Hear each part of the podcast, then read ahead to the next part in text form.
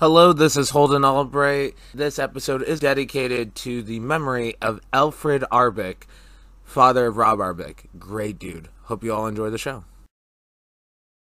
Hello, everyone. This is Bill Apter, and I just finished taping an episode of Counted Out with Mike and Tyler, or Tyler and Mike. They're brilliant hosts. You've got to listen, you've got to see. Counted Out. Yeah, I endorse it. They've got the Apter Chat seal of approval.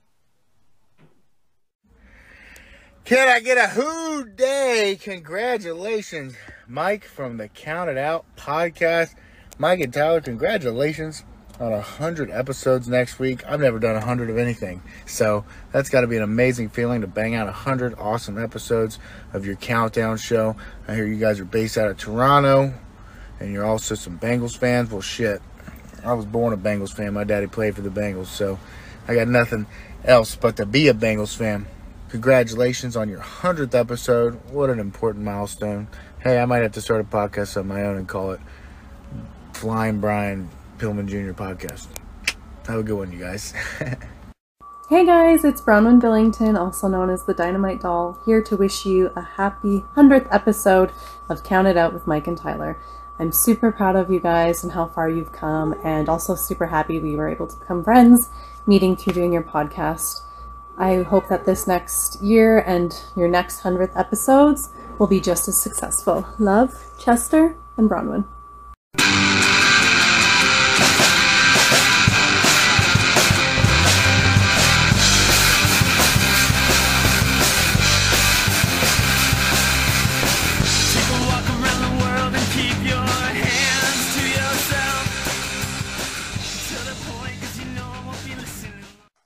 Well, we are live, pal, for the 100th time. Welcome to the Bill Apter Sealed of Approved, Counted Out with Mike and Tyler. And for the 100th time, Mike, how the hell you doing? I I feel weird, man. This is I mean second time on this show, but second time we recorded it, and I'm drinking a coffee. Yeah, the daytimes are not kind to us. we don't. This is not what we do. Uh, not only like usually it's it's eleven o'clock, twelve o'clock at night. We're both in the bag, uh, kids in bed, you know, wives are in bed. No, both recordings for this show. My kid is two feet away from me. Uh, could do something at any point in time, and I'm drinking a coffee. It, it, it feels weird. We'll get back to. I think we'll get back to normal next week. Well, before we get into everything, just want to say a big thank you to everybody that you just heard at the top of the show there, sending us some congratulations on our 100th episode. Some pretty big names there, and it ties in with the theme of the episode because today we are joined joined by a huge name, uh, huge, huge name, current WWE producer slash uh, agent, uh, two-time tag team champion. Uh, like I say in our interview, big, big cat dad, uh, TJ Wilson Tyson Kidd is joining us for a special interview on our 100th episode today. And uh, big, big thank you, of course, to our friend Bronwyn. We love you so much. Thank you for helping us with this. It, it was a really fun episode too. Really fun interview. Uh, probably, oh, it's definitely my top three interviews we've done in the last hundred shows. Uh, he was just a lot of fun. He was just a real guy. Yeah, you know, yeah. there's, no, there, there's no bullshit about him. There's no, you, you, you know, we weren't talking to the Tyson Kidd on this show. We're talking to TJ Wilson, and, and it was uh, really cool. It was very honest, very emotional, very. Uh, he told some really cool stories. Of Uh, just let himself go. Loved it.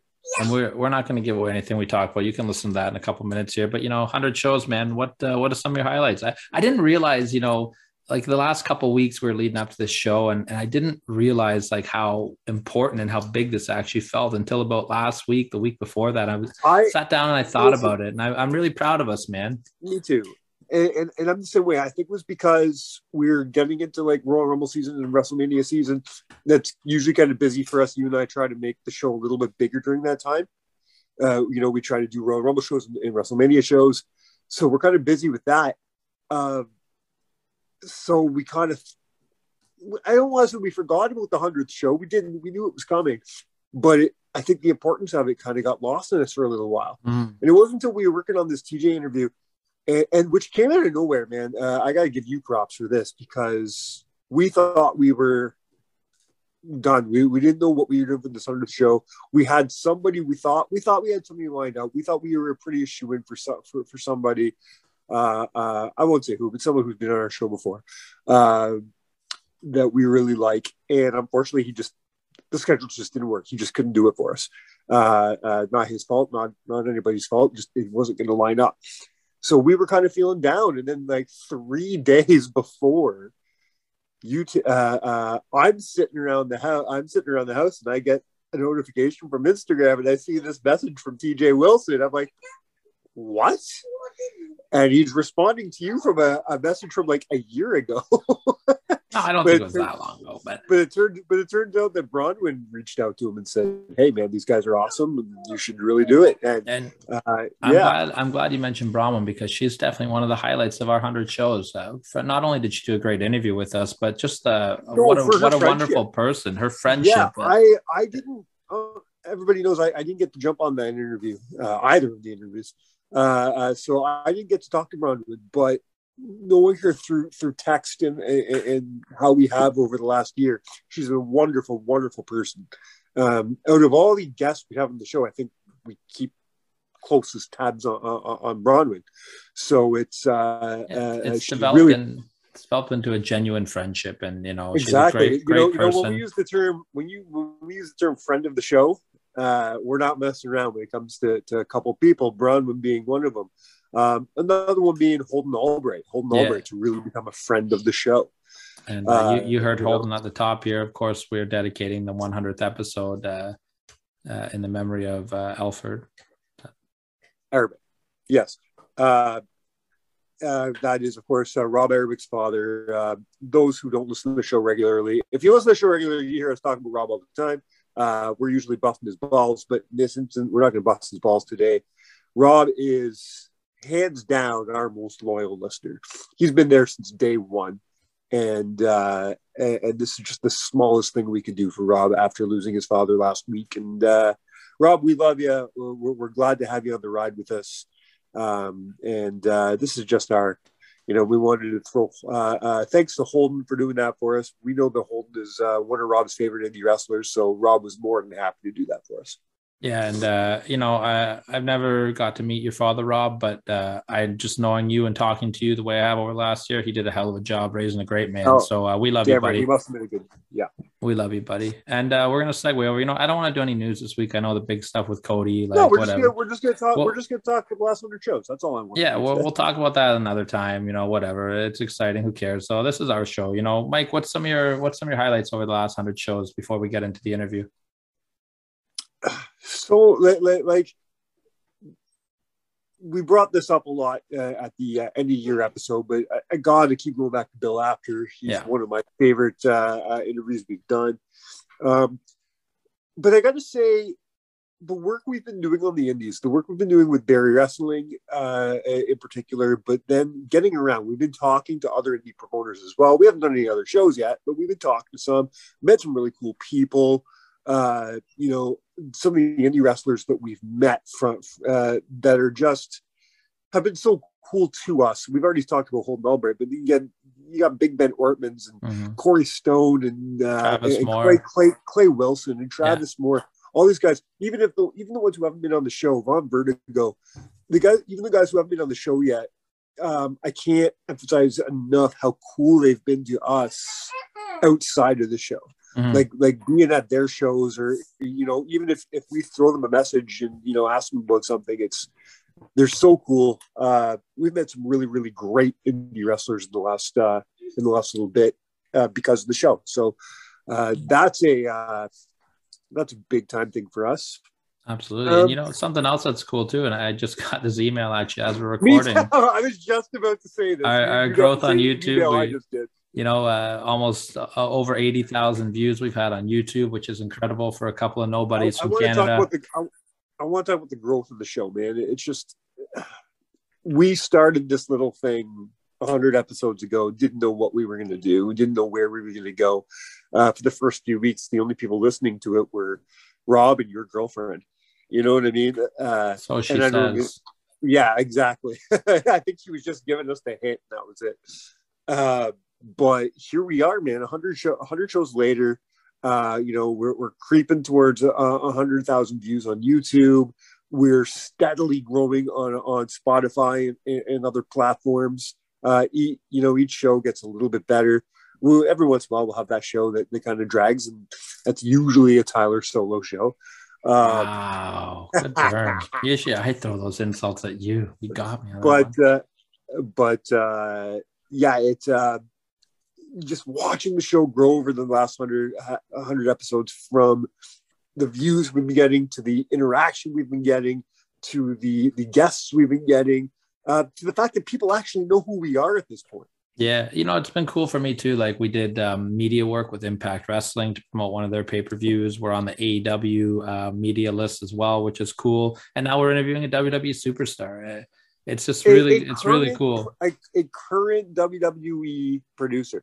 This is this is a first for us. We haven't, you know, we, we haven't uh, interviewed anybody who's currently working for WWE. So that, that that's kind of cool.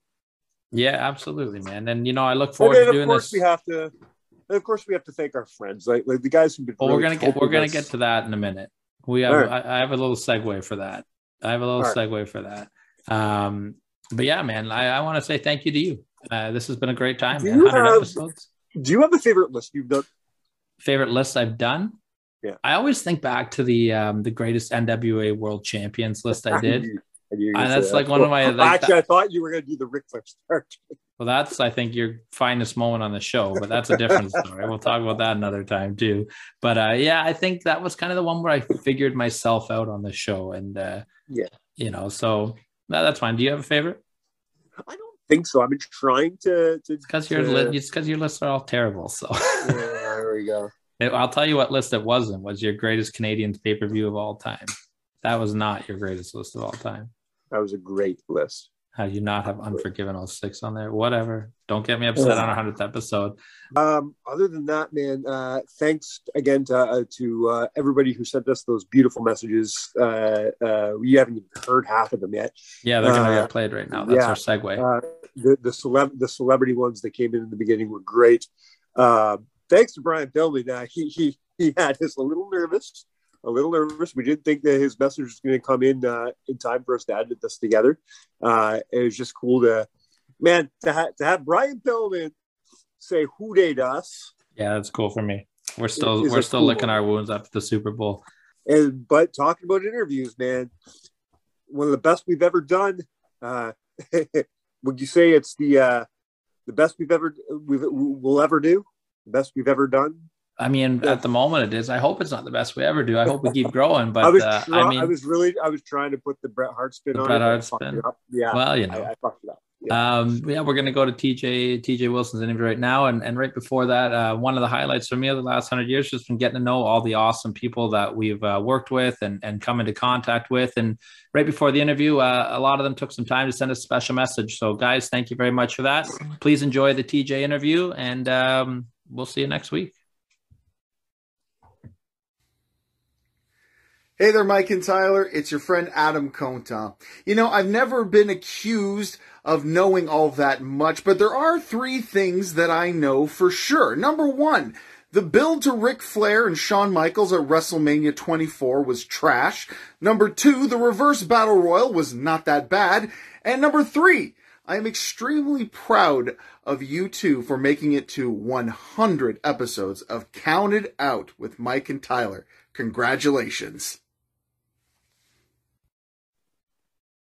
Attention, everybody. Attention, everybody. Quiet down because it is time to celebrate the 100th episode, not of the Classic Match Classroom, we're getting there, but of Counted Out with Mike and Tyler. Guys, I am so proud of all of the work that you've put in to reach this huge milestone. Every episode, every interview, everything that you guys do is phenomenal work. And uh, I'm so happy that I get to be a part of the Counted Out family. Thank you for welcoming me with open arms.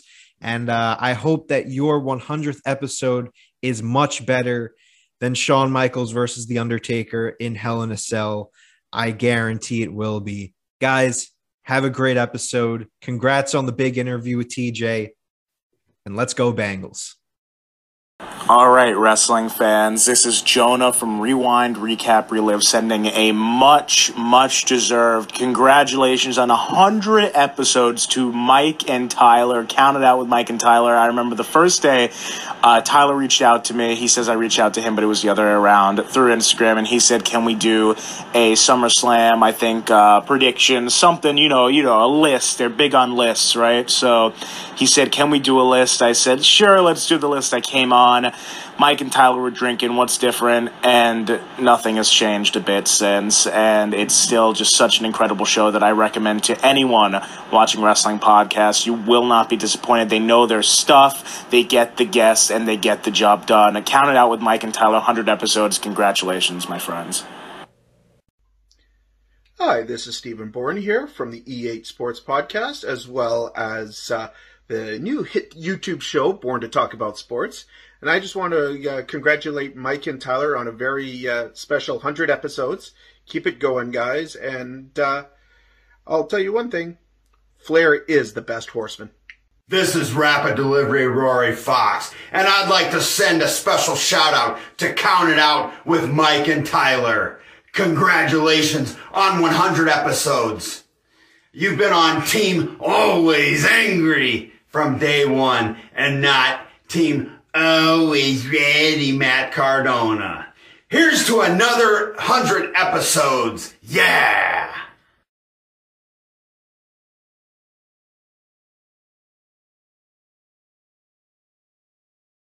Did you hit record? That's not my job. How is that not your job? Because I'm the one that says the fun things. I'm the one that pushes the buttons metaphorically. You're the one that actually pushes the button. Uh, Just another thing for me to do on the list, eh? Okay, fine. I will do the button button pushing from now on. Oh wait, I did hit the button. Okay, let's just do this. Awesome. I'm so happy we're doing this. Me too. Happy hundredth, fellas.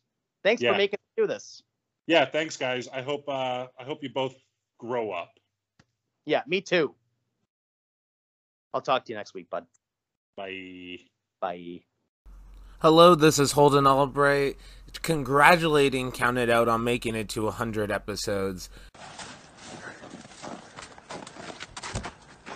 Hey, Counted Out listeners. This is Stephen Kerr, aka The Ginger from Triple G Ginger's Gridiron and Golf Podcast. Just want to give a shout out to Tyler and Mike from Counted Out on their 100th, upcoming 100th show. Well done, boys. I know it's been a grind, but you've kept at it. Congratulations. I've been there from the start, and I'll be there right to the end.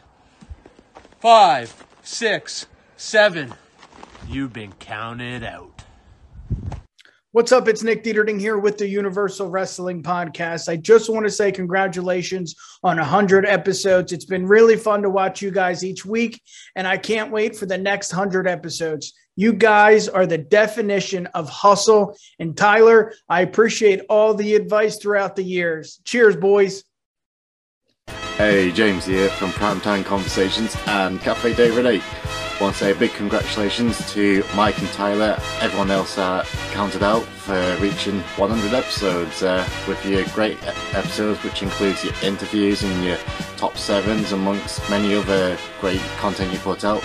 Pretty sure the best is yet to come, and this is only the beginning.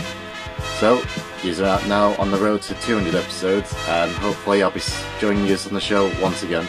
So, thanks again for inviting me, and yep, congratulations and good luck on the future.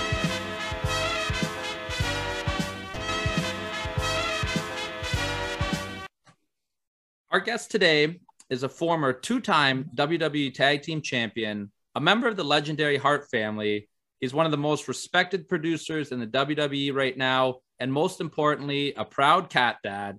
Please welcome to the show, Tyson Kidd, TJ Wilson. TJ, thanks for jumping on, man. We couldn't think of a better way to celebrate our 100th episode than having you join us. We really appreciate it. Oh man, it's an honor to uh, to be here for the hundredth episode. But I like that it was. I like that the cat dad was the one that was, you know, pr- most pronounced on on my accolades. So that's it has awesome. to be. I, I'm I'm brand new to uh, having cats. I, I got my Gotcha. first cat about a year and a half ago. And it is like the best thing that has ever happened to me. So Yeah. like, you know, I get it now. Every Okay. time, every time I see like you and Natty posting stuff about the cats, I totally get it now, man. It's changed my life for the best. My, mine don't leave me alone. They're they're around. Like I have five, and I can see f- three of them right now. So they, they may make an appearance. Who knows? Oh, that'd be perfect. My cat does a run in on our show almost every week. So, uh, well, And, let's- and, and let's be honest, it's even at the point right now, we were even told by Bronwyn, make sure you mention his cats. He'll love it. Ah, that's true. She's right.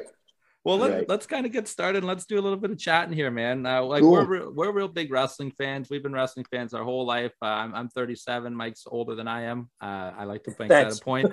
Um, what were some of kind of your favorite matches and, and pay per views and, and stuff growing up? Uh, you know, Mike and I had kind of had a conversation last week about some guilty pleasures of ours. Uh, like for me, SummerSlam '89 is one of my favorite pay per views of all time. Mike is huge into WrestleMania 8. What are some of your kind of favorite, you know, ma- matches? It's funny. So both of those, like I, I'm a little bit older than than you. Pro- I'm probably older than a little older than both you guys. But uh, Only by Uh, six months, TJ. It's all right.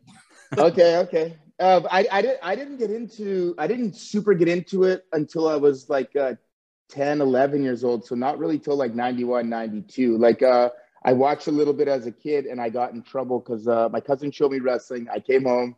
Uh, I tried what I saw on my younger sisters and wrestling quickly was not allowed in my house. Uh, I then I went to school with Teddy Hart, and then uh, everything kind of changed. But for me, those those pay per views like that, uh, obviously SummerSlam '92, uh, that that was the match that really changed. That was the match that really opened my eyes, and I thought, oh, I that like for don't ask me why. If you watch that match, it's unbelievable. But something in watching that match told me I could do this, which if you watch the match back, kind of makes no sense. But I, I don't know. It's about spoke to me.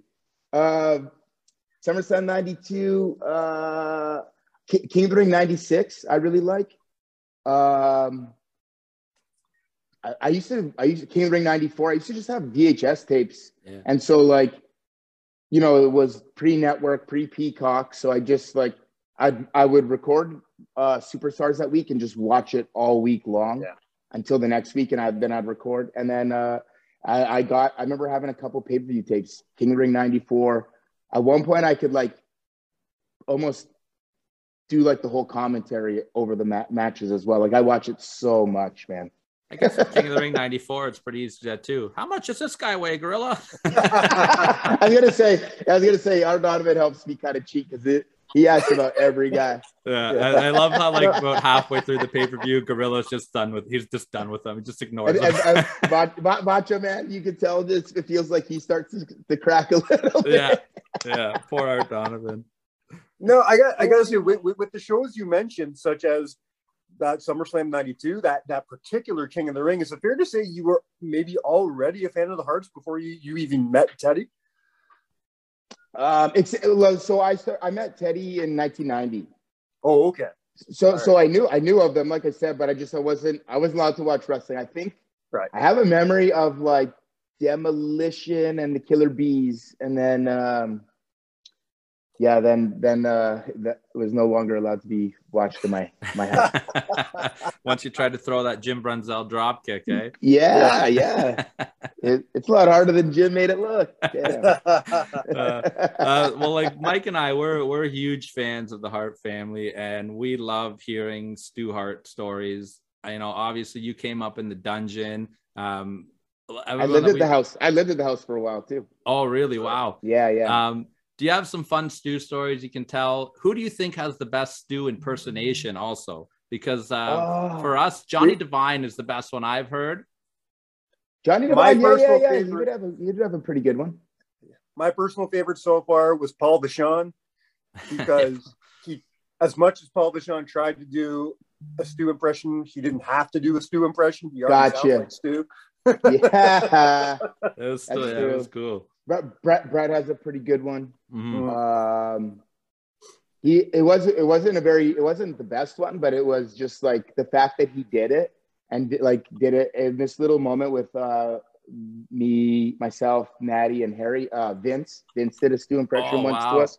Wow. It was like the three of us, oh, well, the four of us. But uh, it so that was cool. It was, it, you know, it, like that that doesn't get a lot too much cooler than that than Vince McMahon No. doing a Stu Hart impression while there's Wow. just the, the four of us in a little half circle or whatever. It's kind of cool. how, Uh, how was the impression though?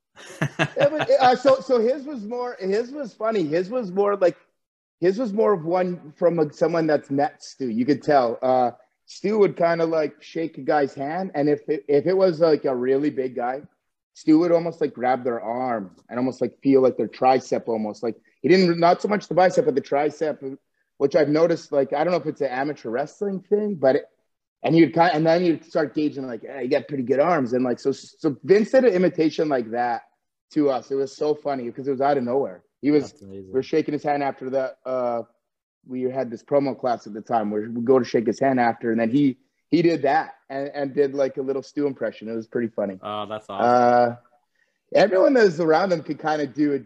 Not bad. Uh, I I'm trying to think if I've heard Harry's recently because Harry is a master of imitation. So uh, Harry, Harry or Bret, I would just off the top of my head say. Yeah.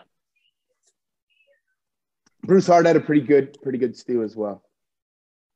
Awesome. Do you have any fun stories that you can share about, you know, uh, being around Stu or, or you know, being in the dungeon? or, or even or even Bruce. We've seen videos of uh, of Bruce kind of overwatching you and Harry in the dungeon.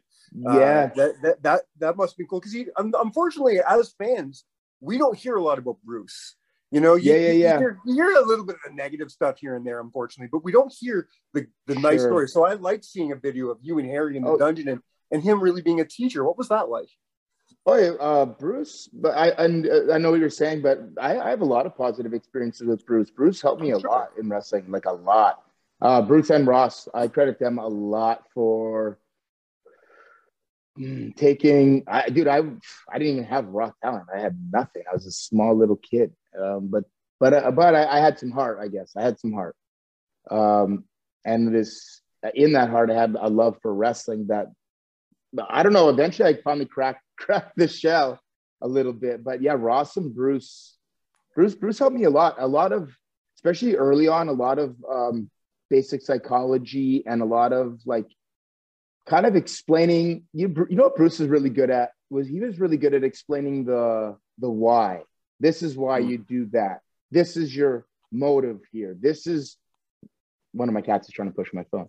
This is this this is this is why you feel this way in this moment because this happened to you earlier and this this and he was you know when I'm and it sounds simple now but when I'm 16 17 years old it, it really meant a lot to me how he explained and, and Ross Hart too really broke down uh, a lot of psychology for me that to this day have really honestly I use a lot of their lessons to this day so uh, I have a lot of positive experience. You know, Bruce, I remember like playing football with like Bruce and Bret at outside at Stu's. I remember like going and playing baseball at Bruce's. There was like a lot of there's always these like fun little little gatherings. And as for Stu, I mean, damn man, uh, I've been stretched by him. I've seen him stretch other. I, it's more fun seeing him stretch other people. It, I, I, I can tell you that from firsthand experience. Uh, a funny story was we were filming a show for uh, YTV at the time called like Alpha to Omega. I've never actually seen. I I one time on TV caught like the littlest last second of the episode. Anyway, uh, I'd already been stretched. Then uh, they Stu was talking to the producers about like other wrestling holds he knew, and uh, they wanted they wanted to see some more. And now this is so earlier the stretching was inside the dungeon on the mat. Now we're outside. Uh, and Stu called Harry. They called Harry over. And I was like, yes, Harry gets that stretch this time, not me. And then Harry, we're, we're, Harry and I by the ring. Harry just dropped down. Harry like dropped down on the ground. And then like, uh, like out of a TV show, just like that, I'm just standing there like, uh, TJ, you. And then I I remember I kind of kick Harry in the ribs. He's right down at my feet. I go get stretched by Stu on the on the concrete on the gravel, in like with no shirt on, or this like little skinny tank top. My back is so straight up after. Thanks, Harry. Uh, Stu, but Stu was so generous, man. Like he would. uh I have a lot of like. I went to a lot of Sunday dinners. Spend a lot of like I, I remember like there was a lot of times I lived at I lived at the house and there'd be a lot of Monday nights just Stu and I in the kitchen watching Raw, like uh, and you know just kind of get his take on a lot of things. So I, I have a lot of really cool cool moments with Stu. That's so awesome. Those are like priceless moments to get that type of advice. Oh, unbelievable. Stu And- watching Raw, like and then like you know like funny things so one time there's a there's a guy that was in the kitchen um he, i think he's from california came down to, uh, for the dungeon to train and uh so he lived at the guest house across the sh- uh, just like not across the street just on the property lived at the guest house so he was in the kitchen watching uh, raw with us one night and raw in canada aired at that time it wasn't live it aired 10 Yeah. 10 to, to midnight in calgary so Stu's down there watching it. We're, you know, and uh, Stu's kind of nodding off a little bit, and this wrestling camp guy notices it. And, but I, I'm, I've been around the family at this point like eight years. Like I, I kind of, I, I don't have everything figured out, but I have some things definitely figured out. And uh, I remember this guy like waking Stu up and saying, "Oh, Stu, Stu, maybe you should go up to your bed." And I remember Stu was like, uh, I'll tell you when it's time to go to bed. I'm good. And it, and then like it just was so funny that like I knew like don't don't bother him. Like he's gonna kind of nod off. Like man, it's it's eleven thirty at night, man. Like it just was funny. Like this guy thought he's looking out for Stu and only you know kind of waking him up, helping him out, only to get admonished and maybe and, and dude. And one thing could lead to another. Next, you know, Stu might be demoing a hold on the guy in the kitchen as we're watching Raw. Like oh, And- that's so great. So- that's so great. You know, and and uh, in doing the research for for talking to you today, I did find that Mike mentioned that match. It's you and Harry kind of training in the dungeon, and that's that's Yeah. a hard floor you guys are bumping on down there. How did uh, those training sessions get get you prepared for? Uh, you know, you guys had a match when you're like 15, 16 years old in the WWE uh, at the house show. Like, how did that all come about? Because that's an, that's incredible to be that young in the ring. it's it was insane. It's something that will never happen again. I would say likely, but I think will never happen again. I mean, there's times of change. How can like yeah, it's just it's a publicly traded company. I don't know. Yeah. But yeah. Um Teddy's brother Matt Matthew, he we were wrestling uh one day and then like the next day he kind of had a a fever and he just didn't feel great. And then the next day, or maybe that either the next day or that next night, he goes he goes to the hospital and has like this wildly high fever. I remember we go visit him one day, and he's kind of like what he was saying. He wasn't making a lot of sense in, in his speech. And then um, the next day, he like slipped into a coma for like twelve days or something like that, and he passed away from flesh eating disease. Yeah. It, it- we were well, I was 15 and I turned 16 like right before he passed away. Uh, it, it was crazy, man. We we we were like I said, we were wrestling like two days prior to him being in the coma, and then it, it, it was it was a wild process because it, was like okay, they're gonna amputate one of his arms, he's gonna be okay, and then it's like well, you're gonna amputate an arm and a leg, but he'll be okay. It was wild. This this flesh-eating disease just spread. Um, so out of that baby, I remember, I just remember one day hearing a rumor about it, like this smallest little rumor, and then talking, and then Davey said, "Hey, uh, I talked to Carl DeMarco. You guys are gonna do, uh, you're doing a match as like a tribute to Matt at the at the Saddledome next month," and I was like, "What?" That's for real. Like, how does that happen? This is this is at the time. This is WWF. But yeah, so it was like uh it was a tribute match to to Matthew that they put us on the show, and some of the pro- so proceeds went to the Children's Hospital from that event. To the best of my knowledge, I remember always being told at the time that like Shawn Michaels took his his uh, pay for that weekend for that week. You know, there was a bunch of shows in Alberta, and he he donated it to the Children's Hospital. Is what I was always what we've always been told. So it's what I've always believed. Um, which was really cool of him. But just yeah, man, that the that's how that came about. It was it was a sad thing that brought it about, but the but then the experience from it was, I mean, insane. I mean, I, I'm 16 years old. Harry's 11, but I'm 16. I'm going to high school. And that you know that shows on a Saturday. We're on the front page of the of the Calgary Sun uh, on the Sunday, which is the Calgary Sun on a Sunday is a giant newspaper in Calgary, and then I go to school on Monday. So that was cool. It was really cool to go to school the next day after being in the front of the newspaper for wrestling on a WWF show. And I, at the time, I'm like uh, 100 pounds. Not, not even. Uh, the next year, I start 12th grade. I'm 100 pounds. So I'm like 90 pounds or something. like no one at my school thought, oh, I think this kid wrestles. Oh, you can tell he's a wrestler. No way. I'm No. 90 pounds, five foot, five foot four or five, 90 Yeah. pounds. Man, get out of here. That's amazing. Uh, Mike, you got something you wanna you wanna ask over there? Ah, oh yeah, uh, I got no shortage, man. Um, so we don't like to, to stay in a timeline. We like to jump all over the place. Okay. DJ, keep it Awesome. interesting. Uh, so I'm going to jump a bit in time here. Um, one of the things as a wrestling fan, one of the things that gravitates me towards a certain wrestler that makes him my guy. I love it when you can watch the show and just tell that dude is having fun. Like it's like screw the business, he's having fun. Current on the current product right now, if I'm watching, I'm loving watching Brock Lesnar because he's he's not there. He's there. He's just having fun, and I'm loving it. One of my favorite times in your career is when you were tagged up with Cesaro, because it just looked like you guys nothing could phase you. You just you looked like you were having so much fun, and I loved it. Can you tell me a bit of how you Yeah. Cesaro came to be? And is Man, that you- is that true, or you You really nailed it. actor? You nailed Like, it. You, no, just you, having no, no, no. I'm not, I'm not a good actor. No, uh, that that's entirely true. It, and that started that I started. I mean, as a talent, you're always going to be very serious about everything you do. Obviously, you you know this is your body of work, and this is what you've worked hard for. Obviously, I, I care a lot about it, a lot about it.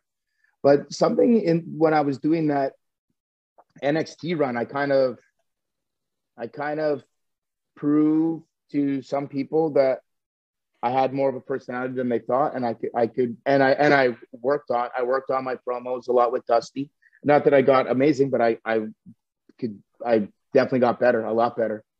Um, so I during that NXT run, I just started really, especially like the Natty's husband stuff. I started just having so much fun, and I just was like, like that, all that, all that Natty stuff.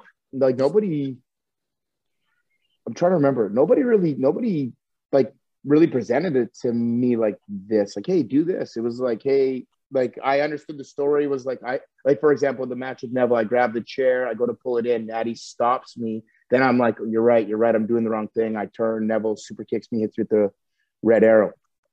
Uh, then that starts like where like that kind of I start putting the blame of my matches that I lose on Natty, and I, I I've been doing that a little before that with with I remember uh, Adam. Oh, sorry, it happens after with Adam Rose. I have a match with Adam Rose where like it's one of my favorite matches of the little nuances with uh, all three of us, myself, Rose, and Natty. But Natty and I have a lot of really funny nuances in that match that I'm very like that. I remember getting I remember getting home and being like, okay, we okay, I understand. There's something here, and and to that point, it was so fun that I just like.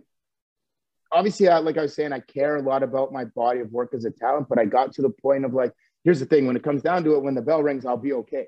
Everything else, I'm I'm gonna just I'm gonna have fun. I'm just gonna let things go a little bit easier and just have have a lot more fun.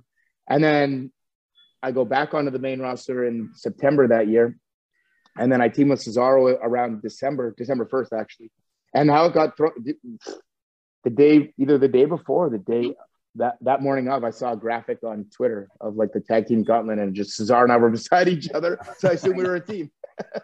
And you guys are like good friends backstage, so you're probably thrilled to work with them, right? Yeah, like we just had that triple threat match uh in November. So like two or three weeks before this, uh, triple threat with Dolph. That um, I'm very proud of that match in SmackDown in Liverpool, and uh, so I already knew we- we've already wrestled each other before, but I knew like we had really good chemistry, and so it was funny that I. I don't know, man. I get if you give me a piece of paper with the roster listed on it, I don't know if I would have picked Cesaro as like to be a part. I, I, I don't know, but but if I could go back in time, knowing what I know, I would uh, I, would, I wouldn't even need to see the list of paper. I'd pick Cesaro in, a, in less than half a second. It's it, it was so much fun. Like, and I'm glad that you were able to see that and and feel that because honestly, we were having fun. I just showed one of the kids that uh, that I've been training. I just showed him a match I found on YouTube. It's uh, from the European, my last European tour as a talent.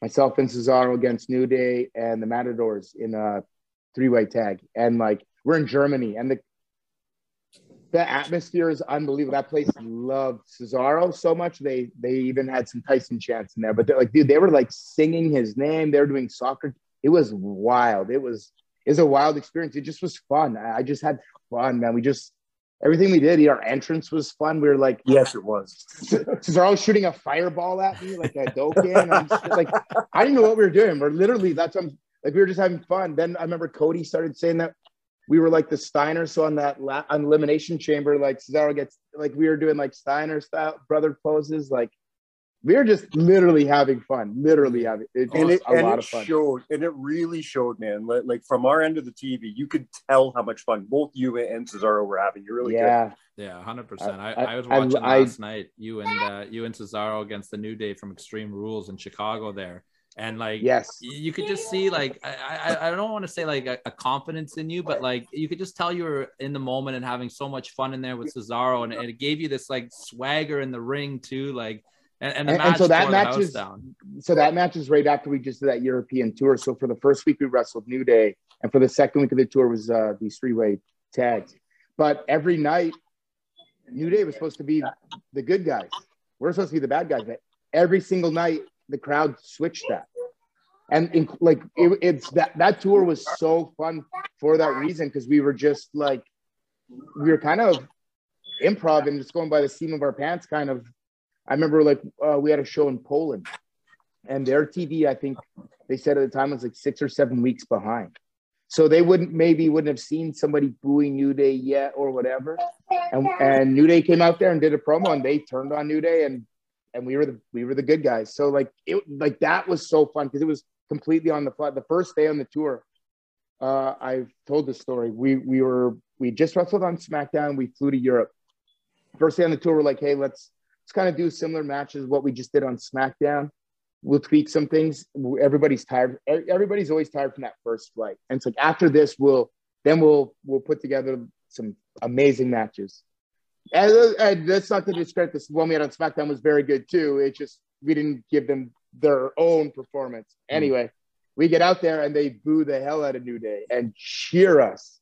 Wow. And I like I hid behind like the ref and they cheered it. I hid behind Natty and they cheered it. And I was like, do we switch this? And I asked everybody. I asked Woods, who's on the who's on the floor. I asked everybody. And uh on the fly, we changed it. And it was so fun, man. It was it just that encapsulates encapsulates my whole time with Cesaro was just it, it was fun. I had so much fun. And I knew I knew I didn't have to worry about anything. I knew like my partner's one of the best wrestlers in the world. So Right. if I'm messing if I'm messing things up, no problem. I can tag out. He'll he'll fix it. He'll it. fix it. okay. No, I, I like that you mentioned like those overseas tours, and you've had the privilege to wrestle all over the world, and even like really early on. You know, uh, from when I was doing my research, it, it looks like that you did a tour in New Japan uh, as a Stampede Yeah. kid, and and you're in there Yeah. with guys like El Samurai and Jushin Liger. Like, are you having to take a step back and kind of pinch yourself and be like, "Am I in the ring with Jushin Liger right now at such a young age?" Oh man, yeah. My third day in Japan, he was my third match. It was a tag. Uh, myself and Super Crazy against uh, Samurai and Liger on my first tour. Oh my god, yeah. I, I and so there's a lot of things running through my head. A, I'm 22 at the time. I'm insanely nervous. I'm in a foreign country wrestling for the like. I'm in a outside of Canada wrestling for the first time ever. Plus, it's Japan. Um, Liger is, I mean, Jushin Thunder Liger. We know that, but he's also at that time, I believe, he's also the boss of the junior heavyweights. Oh. At which I, which I'm a junior heavyweight. So, like, it's already the the pressure of Liger. He's also my boss. He's also like a peer, but like, but a very respected. Like it was. He's all these things wrapped into one in this. So it was, it was kind of nerve wracking. I was I was very I was very nervous that first tour. I mean to make more noise. They were explaining to me to make more noise, which like if you know by my WWE tenure, I make a, I'm very vocal when I wrestle. So it just was funny that they they had the version that like I, I was so scared that I wouldn't say a word. Those guys were so amazing. I love my time in Japan, and I love like the fans are amazing. The all the all, like I remember just like looking up and down the locker room, like man, every guy in here can go. Like this is crazy. These guys are awesome.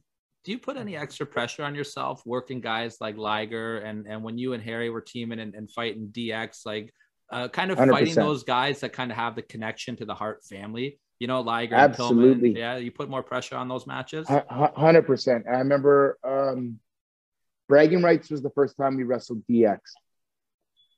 Uh, we in a five on five or we're seven on seven. Sorry, seven on seven. We wrestled DX two other times. Once on Raw, once on SmackDown. But and it, I, I I have great memories of all three. The, all three times we we wrestled Shawn and Hunter. But uh, I remember when there's four there's 14 of us putting together this this match, and then it kind of dissipates. I remember Harry and I kind of pulling Shawn and Hunter after and just saying like, "Hey, uh, we just wanted to run some ideas by you guys. We thought, you know, even if it's just in our small little world, we thought us working with you guys, there's some, there's a lot of cool components here that we don't have to like throw at the forefront, but people know exist with Bret and Shawn and the screw. Like, there's a lot of things, obviously, that that are, you know, so but they were very receptive and very cool. So, uh, I mean, uh, so we yes, we definitely always, always like took a special approach to guys. I, I did always take a special approach to guys that I knew had a Stampede connection or a Hart family connection or something along those lines.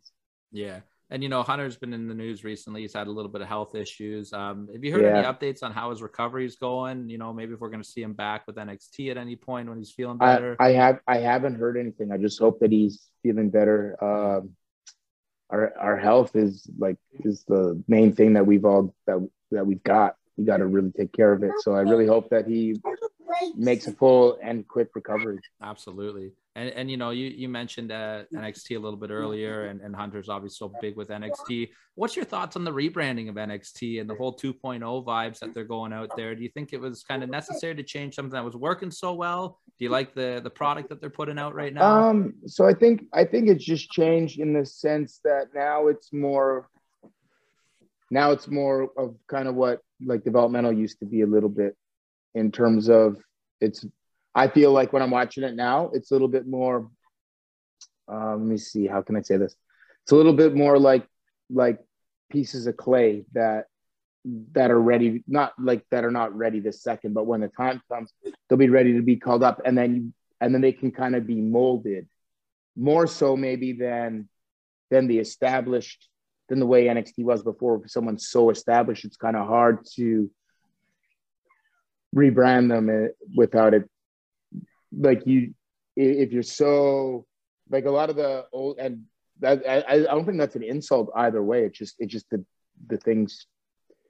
I don't know if it's just like the businesses.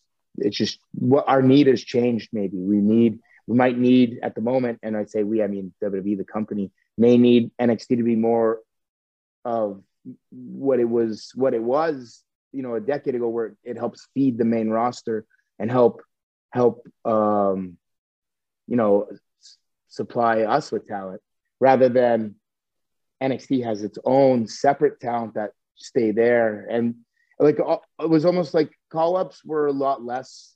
They they weren't happening. They're happening at a different rate, but it was like very like it was weird. Like some guys might get signed and come straight to the main roster. It, I think it's got a little bit not diff, not not weird, just different. And I think I think what we're seeing now is a little bit of a revert back to like this is like if FCW were were like amplified but still straight developmental and not like NXT became its own brand. There's no doubt about that, obviously. And NXT was was awesome. I loved it. I love I love my time there. Um, I don't know if maybe the the bubble just like just got too big and, and burst, and and this need this reset needs to kind of happen, and you know, and it restarts again. I don't know. Absolutely. Yeah, it makes sense. But it is very, it is different. But I think now it, the way it's more designed to feed the main roster in terms of to be able to be molded into whatever the main roster needs in that set in that moment. if that makes any sense. And no one's told me this. This is just me watching what I think. Yeah, of course, of course. Mike, what do you think over there? You got something? Uh... I, I gotta have something, DJ here, uh, uh, just for a laugh. Uh, I think it's very important when wrestlers have that one small thing that sets them apart from everybody else. So I got to ask you, whose idea was the haircut, and what did Vince think the first time he saw it? That's funny. I know I've never I've never found out what he thought. I I uh no uh, I eventually said, Hey, can I can I grow my hair out or cut this? Even though it was even though it was my hair. Yeah. Uh and I came in with it. But anyway, uh so I never actually so it's not like somebody told me to get rid of it. He never uh, so what what it is, I saw a guy on Tough Enough that had similar hair to that, but this guy was like big and jacked. So I kind of I already had like short hair with like the front would be kind of spiked. So I just decided to shave it all and just have the spikes. Yeah. And I knew like I knew I'm under six feet tall and I'm under 200 pounds. I knew I needed something, something Yeah. to like stick out. And uh I guess I guess I went with hoping my hair would would accomplish that. I mean, it did. I mean, I, I mean, it did. It's. I think it set you apart. It set it, everybody. It, the smallest things, I think, sometimes can be louder than the, the than than your size. Than your you make up for what you don't have sometimes, and it takes. I think somebody very smart to realize that simple is better sometimes, and that was it. That did it for Yeah. you for a while. I, I, I think Yeah, really those worked. I, I like those little subtle things more Yeah. than a big drastic thing. Exactly. Um, another question I got to ask uh, because it was kind of brought up. Uh, I kind of want to go back to the, the New Japan thing for a minute. Yeah. Um, because of where you were in your career, you were so young and you were, uh, um, for lack of a better term, a little green at the time, and you're working with guys like Liger. Were you given the, the young boy treatment over there? Were were you treated like that, or because you they knew you weren't there permanently, did they kind of skip that for you? Yeah, I didn't do the young boy stuff. I mean, in Calgary, my Japanese trainer was treating me. We trained. I trained. I, I, won't- I won't say harder than those young boys, but I definitely trained extremely hard. Uh, the young boys. It's funny. Like Yoshi Tatsu was a young boy when I was there, and he. But he's. Uh, Yoshi might be like one or two years, two, one or two, three years older than me. I was actually younger than the young boys at the time. Same with like TJP had just gone my first tour. TJP went the tour before me, and he's younger than me. He was so he is like way younger than the young boys. Like Rocky, Brian, we're all like we Oh, were wow. all younger than the young boys at that time. So it, so like that part must have been so weird to them. Like, why who are these foreign guys that are younger than our young guys? Like, what's Yeah. going on? But uh, so I didn't do the young boy stuff, but they I, I mean I was very green and uh I just I just did whatever I could to kind of fit in with those with those guys in those matches because like some of those guys, like uh I'm in there with like Koji Kanemoto who uh, I- who I think and I definitely thought at the time is one of the best wrestlers uh, maybe ever, one of my favorites. At the time in like 02, 03, I thought he's the best wrestler like alive. And I just remember being like, well, how, how, how, my first tour I team with him. So for almost the, for most of the tour, so I'd just be on the apron like watch, watching this guy and what, captivated by the way he moved and what he did in the ring.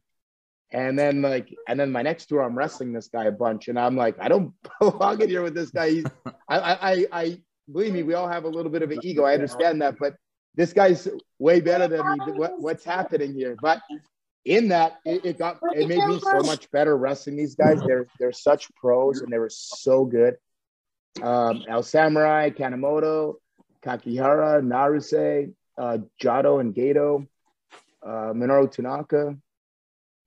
Uh, Lots of great names there. man, and then my my second tour was with uh, is Brian and I were a team like the whole tour. Oh, I didn't do a nice. s- I didn't do one singles match that tour. It was all tags. Actually, s- it was a lot of six and eight man tags. It was like it, was- it was a, it was fun. It was very easy. It was a lot of fun, and uh, it's just me and Brian teaming up the whole tour. That's so, cool. I mean, that was easy. Another That's night- again an- another easy one for me. Uh, If I mess this up, my partner he's pretty good. He'll, he'll take care of this. That's your new gimmick. It's just to find the good Yeah. workers and sit there and uh, make sure they cover Yeah, it. eh? yeah, hell yeah. That's called working working Yeah, smart, it's- not working hard. That That's called that's called being a good foreman. That's it. um, another night that, in your career that must have been really fun is one that I was actually in attendance to live. Uh, Monday Night Raw in Toronto when Bret fought The Miz and, the, and won the U.S. title. Like, how cool was that for you guys to be out there and, and have that moment as a family with Bret? Damn, that's really cool that you were there live. That that's like the one time that I ever got to do something like that where like we got loaded on like the side. We're in some room, and then like when Regal and Kozlov are coming down, like somebody sends us, and like it, it's it's a scary feeling because uh I don't know if it's changed now because that was 12, that's crazy. That was 12 years ago. I don't know if like now they I don't know if now they'd have a monitor for the talent or not. Like, but Harry and I are, are there in this room with like the person. They obviously have a earpiece in and they send us when to go. But like we don't have a monitor or anything. So like we just run like we know the the path we're supposed to take, but we just kind of run blindly and just like hopefully Regal and Kozlov are in the right spot when we hop over this railing. Uh, but that was so fun in Toronto. That that deal with Miz. Um, I remember, I remember in the day, I was like, "Yo, I can hop up, springboard if Miz has Bret's legs for the sharpshooter. I can springboard and drop kick Miz." And everybody looked at me like I was insane, and they thought that uh, they're like, "No, you're gonna if you do that, you're gonna land on Bret, or Miz is gonna land on Bret. That's horrible." And I was like, "Guys, what are you talking about? You don't think I have enough body control to drop kick and turn my body? I'm not gonna. I I promise you, with everything that I am, I will not land on Bret. I promise you, I'm I will one million percent take care of him. I promise you. And I didn't. I did. But yeah, it was. But it, it was funny, man. I I, I to like I had to demo it a couple of times. Uh, at least just the springboard.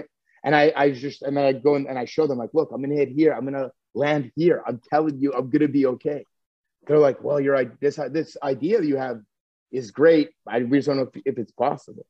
And it, it was. We did it. It was awesome. It was. uh Miz is a great. Miz is great for those types of things. I mean, not for Miz is great, period. But he's really great for those types of things. Being a heel and like, you know, when the time's right, he get he gets his ass kicked. Um, I, I have to say this: when we won the tag titles, uh, one of the like one of the things right towards the end is like Miz goes to roll Harry up and he puts his feet on the ropes, and then uh, Bret swipes Miz's feet off the ropes. Then Big Show comes. I I do like a cannonball off the apron on the Big Show, and then Miz is looking at Bret, and Harry rolls Miz up, and Miz kicks out. But I remember Big Show said like, "Hey, maybe that should be the finish," and, and he and he would have been right. It, it would have got a hell of a reaction. He's right. But Miz was Miz was pretty cool. Miz is like, well, here's the thing. He's like, I've I've talked a lot of trash, so he's like, I think these guys should hit me with both their finishes and beat me. He's oh, like, I think they should do the Hart Attack and the sharpshooter. So like, that's the kind of guy that Miz is. Miz isn't worried about if he looks strong or not. When may, maybe maybe he is to get to the proper point. So when it's right, he can give it all right back. That's awesome. That's so so smart of his awareness. And Miz is so so like strong as a character that that doesn't hurt him either. It just makes him stronger. It gives him that an didn't hurt him one bit. And then Right. I didn't know, like, I didn't, I remember then Big Show punches Miz after. I didn't know that was happening. I'm in Oh, Gorilla really? when I see that. I'm in Gorilla and I see that. And I was like, I just remember thinking, like, damn, Miz just took both of our finish and Big Show's like, if he doesn't play his cards right, he might be the biggest baby face out of anybody in the ne- next couple weeks. like that whole time period for you guys must have been really cool because you know a couple months before that WrestleMania 26 you guys get Stu in the Hall of Fame the whole family's out for Bret versus Vince you got the big spot with Harry where you got the clothesline Vince what was that whole Yeah. weekend like for you to try to sum up and, and for the family as well it must have been really special It was insane. It was very special. Uh, Phoenix, that was in Phoenix. Phoenix always has a special place, and I don't know if it's because of that WrestleMania, but I like I love wrestling in Phoenix. I love being in Phoenix. Um, I, I, mean, I love Arizona, but yeah, Where's the rest of it? man, that that whole week because WrestleMania is like a full week week thing. But being being in Phoenix that whole week and like being around the family and seeing how excited they were for Stu to go into the Hall of Fame.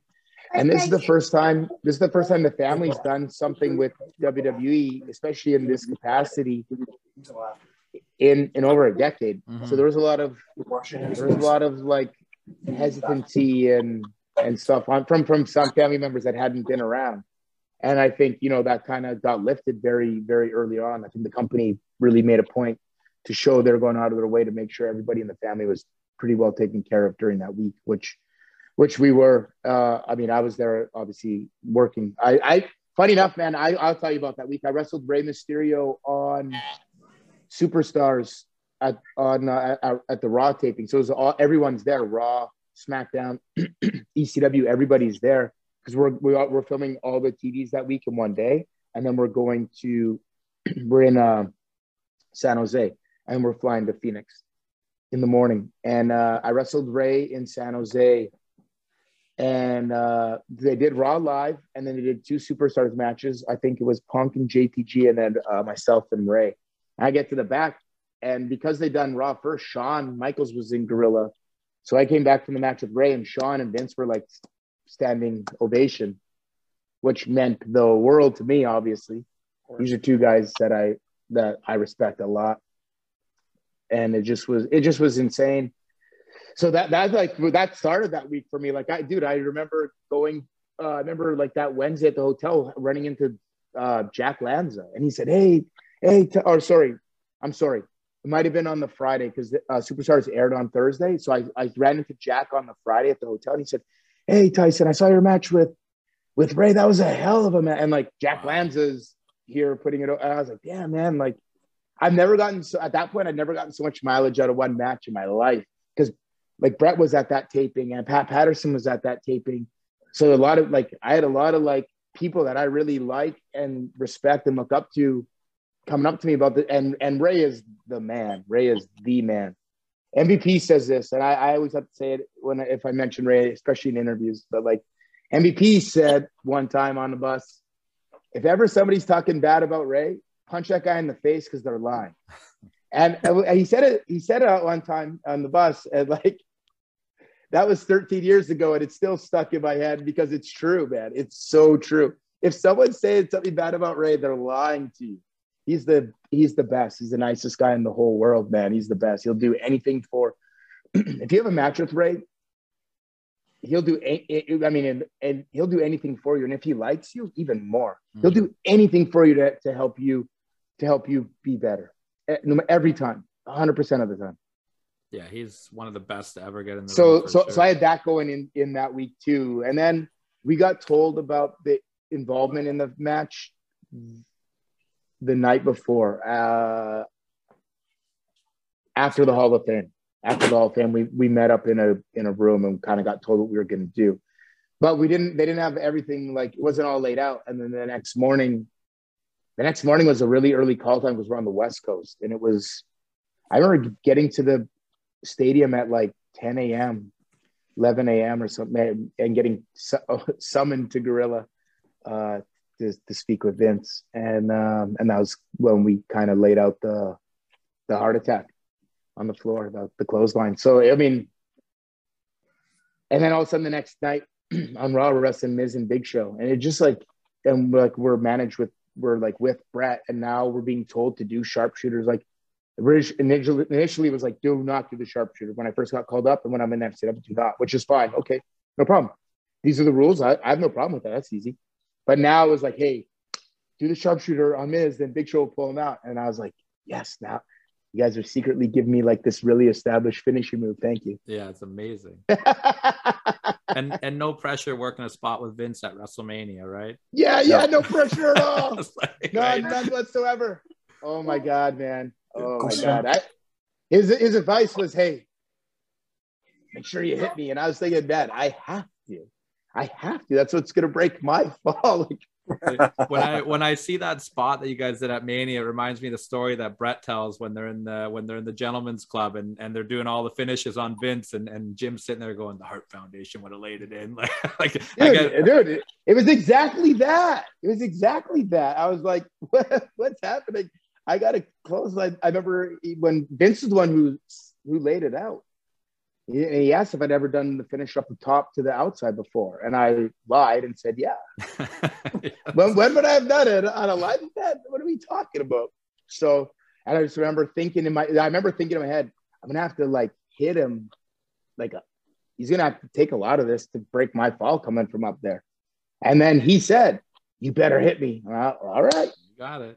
What's I already was going to, but now I just have verbal affirmation saying we got to do this. Oh, 'cause then you're probably gonna get in more trouble if you don't hit him, right? Oh yeah, yeah.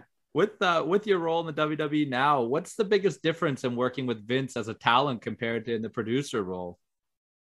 Um, I mean, it, it just happens uh, for me. For me, from where I was as a talent. uh, Now, if, if I'm a if I'm a guy like a guy like, let me think, like Roman Reigns probably has he probably deals with Vince every single week. But me as a talent, I wouldn't always deal with him. You know, I'd go after a match, I'd go see him, and you know, he might say, "Hey, good match," and just shake my hand. It might be that quick. Hmm. You know, some, a lot of times he might have advice, or once in a while. Uh, one time I got yelled at. I think I can think of one time I got yelled at. It was it, it was funny. Was when I was teaming with Cesaro was against uh, Orton. I, I slipped on the springboard. He wasn't yelling at me about slipping. He's yelling at me because I was rushing around because I, I was. I was very nervous wrestling Randy. I, I just I was this Randy's someone I, I hold in high regard and I was very I only wrestled him that one time. I was very nervous. My timing was really bad in that match, like really bad. It's really bad in the uh Randy Cesaro portion of the match too, where I grab his like I just I my timing was bad that day. The next day we wrestled Cena and Brian, and I was equally as nervous. But uh we were told not to bump Brian, and then and is the same thing. It's first time I'd ever wrestled Cena in my life uh, in a match. So anyway, um, yeah, like with with Vince clotheslining him, I'm like, uh, you you have to, I have to lay this in. Like, and of course I'm wildly nervous, man. Like, what am I, what am I supposed to do? I, I have no, there's the the boss told me to the boss told me to hit him, so I had to hit him. Uh, Mike, what do you got in your mind over there? Since we're uh, since we're talking about great family moments uh, for the Hart family, I, I do have two uh, two follow up questions. We're going to start with something that's really near and dear to to Tyler and I as Canadians. Um, we're big fans of the Canadian Stampede pay per view from 1997. Hell yeah! What can, can you fill us in? What what's that day like for you guys? I know you were young. You had to be like what 17, I guess. Uh, a- and you're not working for the company, but obviously, but what's it like being there? And what was the atmosphere like in the ring after the show when you were the whole family was out Those, there? those entrances. Oof. Man, those entrances, like that's art to me. Those entrances. I watch it back. Like I, I watch it back. Uh, I have a really, I don't know if it's because of my injury or just my age or both, but I'm like more emotional now as a, as I'm older, and like especially sentimental things and like I, I, in a good way. But I can't watch that. I can't watch those entrances without like tearing up. Mm-hmm. I think those I think those entrances are art, and I think like it's done so perfectly. And each each guy that comes out like gets a little bit bigger reaction. Like Yeah. it's so crazy. And then there's like it's just like it was done so perfectly. How like their entrances are just that top, and they all like meet up there and walk down for this like this gunsling, this five on five like showdown. Yeah. It's so perfect, man. But you have Bret, uh, sorry, you have Owen, Davey, Jim, and Pillman out there, and then before Bret's music, there's this like this little bit of a lull, this this pot, and you you feel the the building start to rumble. Like I'm getting goosebumps talking about it because like I get I get very emotional when I watch the match. It's a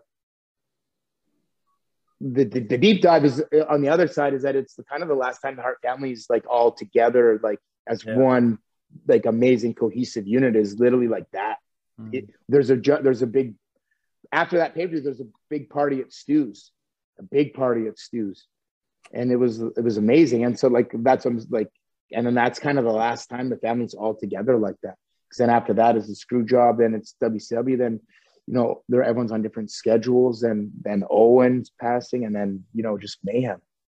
But uh man, I just remember like being at the building all day uh, I remember like Mick Foley remembered our names. I always we I always talk about that with him. He remembered our names from from the the, the last time Calgary, the last time WWE, WWE had been in Calgary was the live event we wrestled at the Saddledome, in 96, October 96. Now this is July 97. So I remember Foley's like, Hey, are you guys wrestling on the card tonight? Obviously he's kidding, but I just remember being like, Damn, they know Mick Mankind knows who I am. He knows my name. How do you know my name's TJ? Whatever. Uh, but yeah, man, it was it was unbelievable. And then like the just the roller coaster of that match. I'm sitting front row with Harry. And throughout the show, we were like obviously talking back and forth. But during that match, just the crowd is so loud, we literally can't hear each other. It was nuts. It was like deafening. And then uh and then when uh I think Bruce, I think Bruce is the one who kind of opens the railing and like, and then once Ted comes across, then like her and I knew like we're co- coming in the ring too. Like it's it's on, and like that wasn't planned. That just happened. That was not like hey, and then at the end everyone gets in the ring. It just literally just happened. Oh, wow, that's cool. Yeah, that that was not planned. That was Bruce. Like I said, I'm pretty sure Bruce or Wayne open up the railing, kind of let Ted in, and then everybody comes in. Like that's why like I watch it back a whole bunch of times, but like Natty comes in later. She's not sitting front. She's further back. This was not some planned thing that hey, and then after the match, the, the whole family comes in the ring. That was not planned. I think the plan was like Austin comes and gets attacked and does the police stuff and gets taken away, which they did all that. I think that then that that's it. Not hey, then then since we're in Calgary, the Hart family takes over as always. I like that Stu got involved in the finish too, and they Yeah, hell yeah. too. yeah, he probably got a kick That was so that. funny. There was a Stu Chan in the during the match too. Like it was cool. To, to finish up on the family thing, my last question uh, has to do with a few years ago. Uh, yourself, Natty, Harry, and Brian got together and recreated that very famous picture of the Hart Foundation. And I got to tell you, man, that, that I have, I, as a fan, got a little teary when I saw that picture. As you'll see, growing up, Owen was Yeah. my favorite wrestler. Seeing you in that too. one spot in that picture was heartwarming for me tell me what it meant for you. Like, how did that picture come about? Why did you guys do it? Uh, you know, it, Dude, that, and- that what was did it mean to you to be in that spot? yeah, it meant the world to me. that was uh Brian's idea, but like not it was not some planned idea he had. It- he came to train um at my ring, and and Harry was obviously there that day too, and so he he decided he was like, hey. Whoa, how cool would it be if we kind of recreate that picture? That was Brian Pillman's idea. That was his. And um, Okay, so it was your ring. Somebody wasn't just traveling with a cutout of Bret with them all the time. no, no, no, no, no, no. Yeah, my my ring, my my ring, we have we have a cutout of Bret uh, on the Okay. wall, and we we we make we make jokes that that uh, you don't want to have a four to ten performance because Bret is watching. That's amazing. So uh, we had we, we we had an old one that like that um like this it got like faded from the sun and stuff, and so Bret sent us a new one and and autographed it. So I don't remember which one's in the in the picture with with Pillman Jr. with that we recreated. I don't remember if it's the old Bret or the new. I think it might be it might have been just when we got the new Bret. So it's like a nice it's the nice one. But um yeah, man, that was Brian Pillman's idea. And I remember thinking like, oh damn, this is a cool idea. And like we took one and then like, okay, no, do another, do another. And then uh, uh man, I always I always looked up a lot to Owen. Um I had I had a very I, I had a I had a good relationship with Owen. I we were we were close. I don't know, like I wasn't like insanely close to them or anything. It wasn't but I mean, I mean, he flew me to WrestleMania 12. He, he flew me to International Incident. Um, I remember he really wanted when Teddy's brother passed away. Owen was that, that's he was really kind of looking out for us, and he he wanted us to. I remember he wanted us to work on getting our driver's license at the time, and I remember he said like he would help us out with the car and stuff like that. But at that time, I think it just I got hit by a car when I was a kid, when I was like nine, and so I had a very big fear of driving, which is long gone. Obviously, doesn't work. Doesn't work in this business. business. And I'm I'm 40 years old. I still don't have a license because of an accident when I was a kid. So I get you. I I you okay, so okay, yeah, that. yeah, yeah. So like, I didn't, I didn't want to let Owen down, but I also I didn't want to get a driver's license at that. I I knew it was a big responsibility, and I I, like I, I was a smart kid at 16, but I, but I wasn't. Uh, I I couldn't have had a car. Not uh, some. Uh, it was just I. It wasn't for me anyway. So I think we kind of let him down with that. But we I always had a nice close relationship with Owen, where he like he was always like from a from when I was young, even like he when he when he saw that we were like finally started really taking a, a liking to wrestling, uh, like a love to wrestling. Actually, I remember one time, like this is such a cool experience, and these aren't things I think about all the time, but t- in talking to you, like kind of jogs it a little bit. but like go down, go to a Sunday dinner one day, then Owen's talking to Teddy and I, and he's like, "Hey, heard you guys are heard you guys are really coming along. Uh, let's go downstairs." Like, okay, so we're down there. It's Oj, Owen, myself, and Ted, and then um, at the time we could do some we could do some wrestling moves. But we didn't know how to construct a match. We could do some moves, but we didn't know like where to put anything or. And so Owen just like called out a match on the fly to us, and we just did it. We just did what he was like calling, and then uh, I remember he was like pretty impressed after, and he he had a lot of really good advice, and just like he was like uh, I just I can't say enough good things about Owen and my and my time with him. It, it, I, what I love about it is that towards the end, like I, I was a wrestler, but before that, I wasn't. Owen, like I wasn't a wrestler when I came to Owen. I was just I was a kid, but he took a liking to me, and I, I'm like I said, he flew me to WrestleMania 12.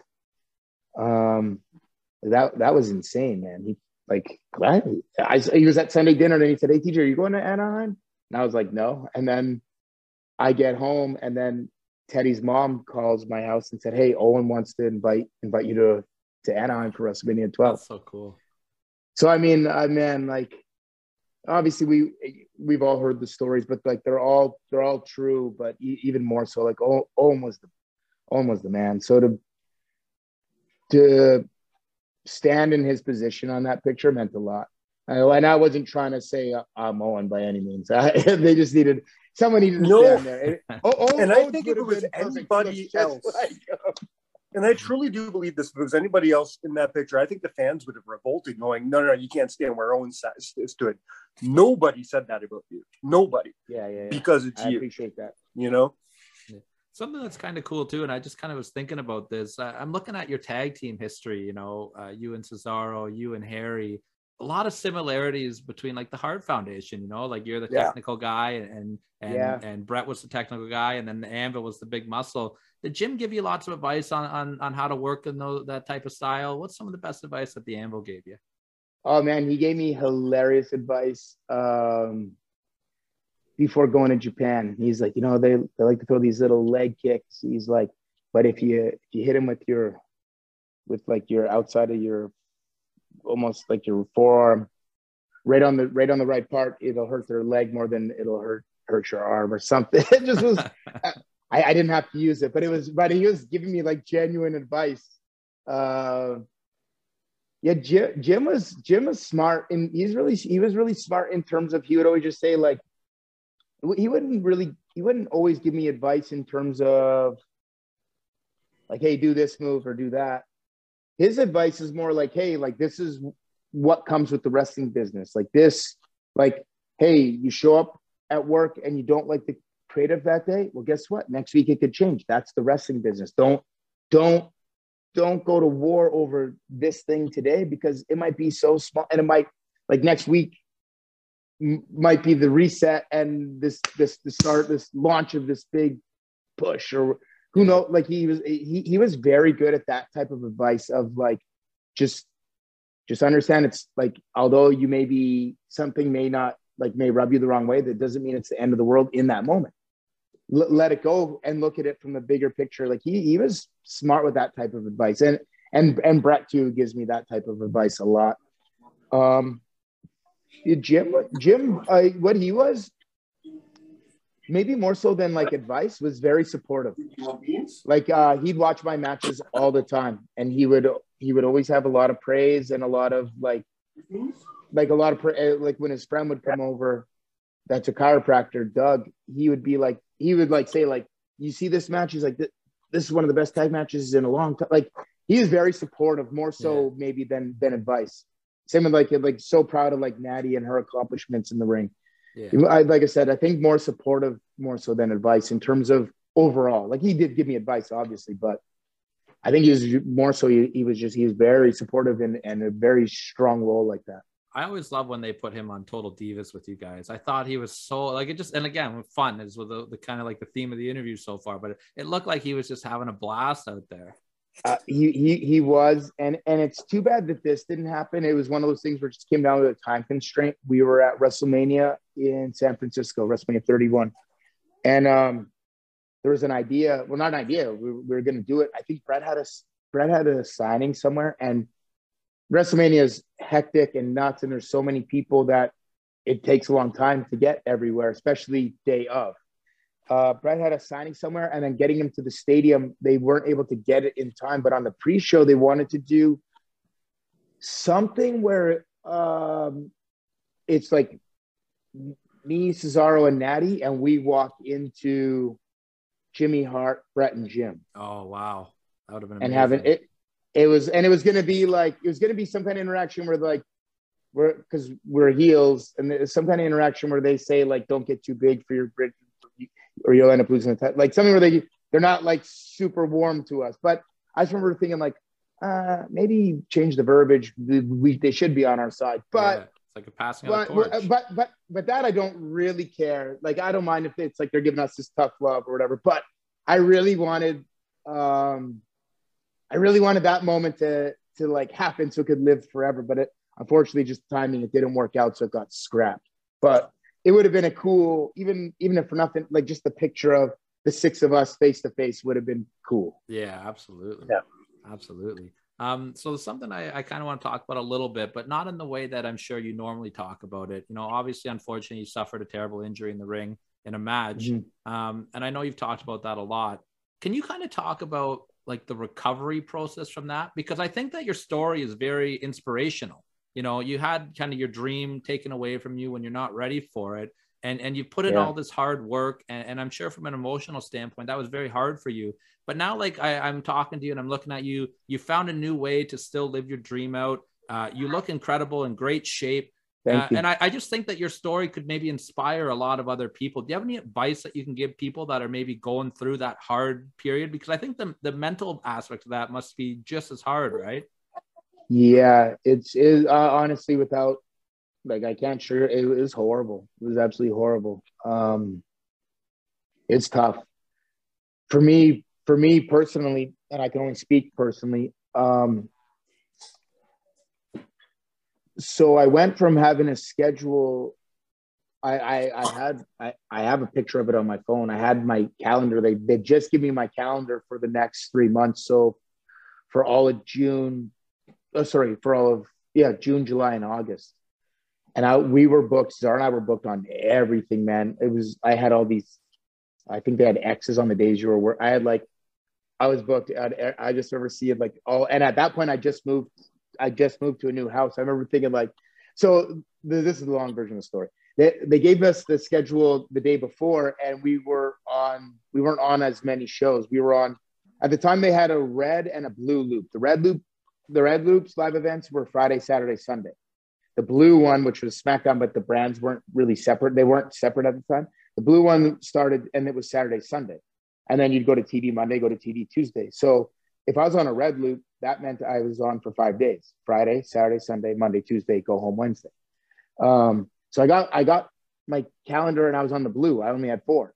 And Cesaro was livid. He said, You see that? And I was like, Yeah, I, I'm thinking in my head, I just moved. I'm to get an extra day a week at home. It'll be good. And then he's like, No, man, we're not doing that. And uh, maybe an hour, uh, yeah, we I think it was the same day. I get handed the, the sheet, and now we're on all red. Now it's like now those now those Fridays I had off are they're Okay. gone, back on the road. But we're also filming Total Divas at that time, so so I go from working. I mean, not only not all day, but almost seven days a week of like. So I fly out. I fly out Friday morning, wrestle Friday night. Take the drives out of it. I wrestle Friday night, I wrestle Saturday night, I wrestle Sunday. I'm at TV Monday. I may not wrestle, but I'm at TV Monday. I may not wrestle Tuesday, but I'm at TV Tuesday. I fly home Wednesday. I, I get home Wednesday, or like late morning, early afternoon, and I fly out again Friday morning. I, I'm home for like 36 hours a week, and and then we're filming Total Divas at home. So, like my my days were busy, like so busy, and then I and then I'm saying all that to say then when I had this injury, like it went from seven days a week to zero, nothing, and then just like I had uh, I waited three weeks to get the surgery um because my mom my mom wanted to fly down, so I flew her down. I got the surgery, and then for the next, so I got the surgery end of June 2015, and I'm not I become a I started as a producer two years later, like almost to the day of my surgery. I I mean, it, it, it was a long recovery and a long process, and it was tough. And it was like with my knee, my knee was different. I knew I was coming back to wrestle with my knee. With my neck, I knew there was a great chance I wasn't. Yeah. With my knee, the knee's different. I also like I can do therapy. Like once you got to let the tissue heal. Once the tissue's kind of healed, now it's on me to kind of mold that tissue into my tissue. So I have to like do that work. With the neck is different. They fuse a bone, and it's that.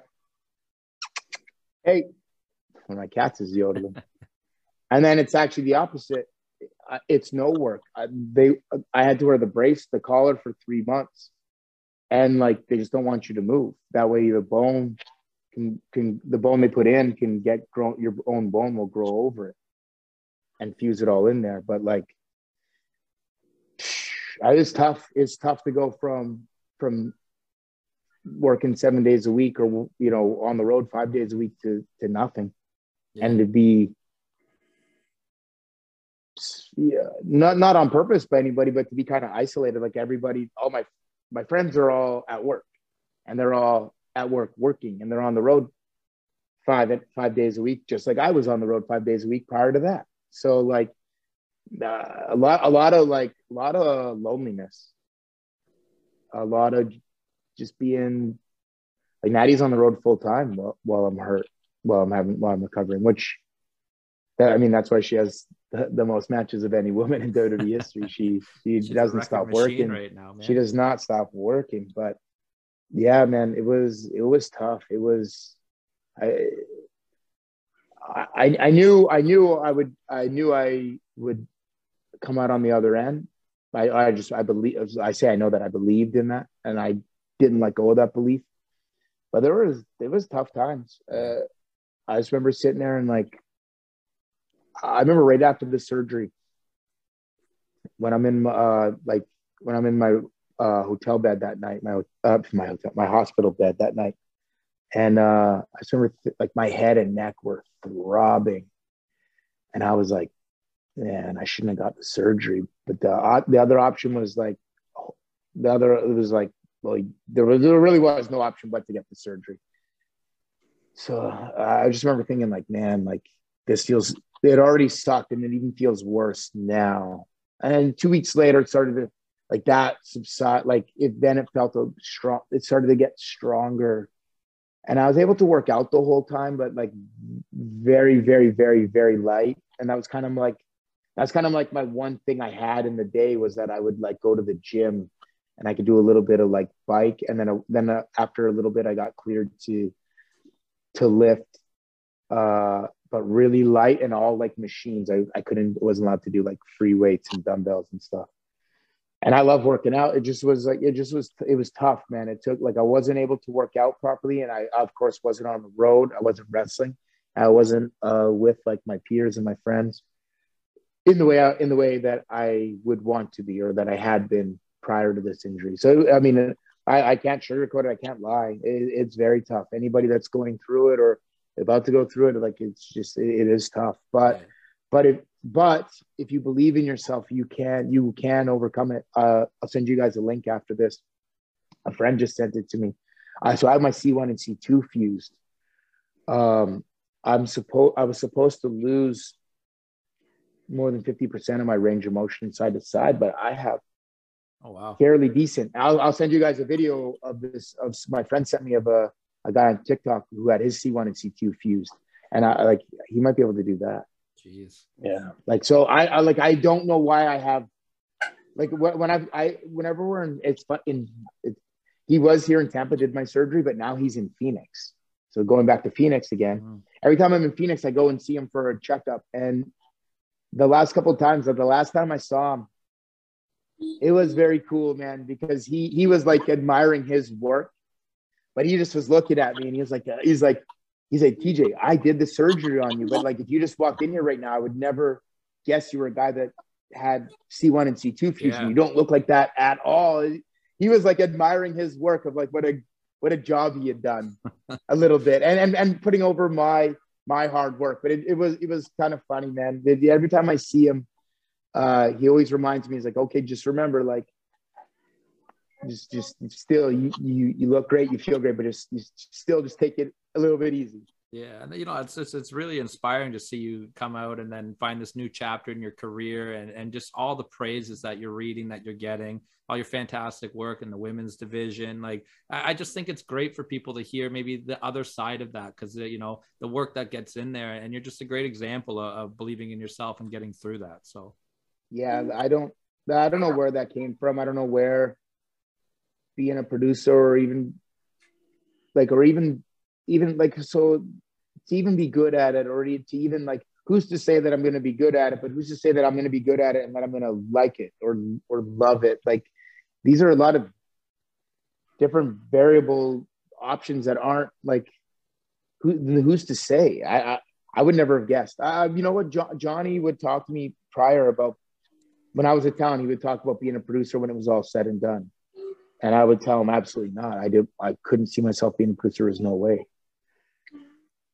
And, and here I am. Here I am. I I've, mean, I've been a producer for the guy for it, right? You you've got knowledge going from from Stu, Davey, Owen. Like you know, th- these are lessons that have been taught that that they're yours, and, and the fact that you're passing it on for this generation is so amazing to keep these these. I honestly, yeah, I, I honestly thought it'd be too hard to be this closely associated with wrestling with not being able to do it. Now, obviously, I've seen a lot of people do it. I've seen, like I was saying earlier, like Ross and Bruce Hart. These guys, these guys trained me and instilled a lot of really good psychology in me that still I apply. You know, almost thirty years later. Um, but like for like they did they didn't wrestle in WWE full time. You know what I mean? So like I realized by looking around, like you can be a part of this without having to actually be in the ring. Mm. And maybe it maybe over time it isn't as hard to be around and it isn't. And then I realized after a little bit, like, okay, when things go great, I probably get like, I'd probably say, okay, so if, if I'm a talent or if I'm a producer, if I'm a talent and I have a match, I feel like 100%. Like if I have a, what I think is a pretty good match, I, I feel 100% of that that energy. Um, as a producer, and it, goes great, I say I get probably 70%.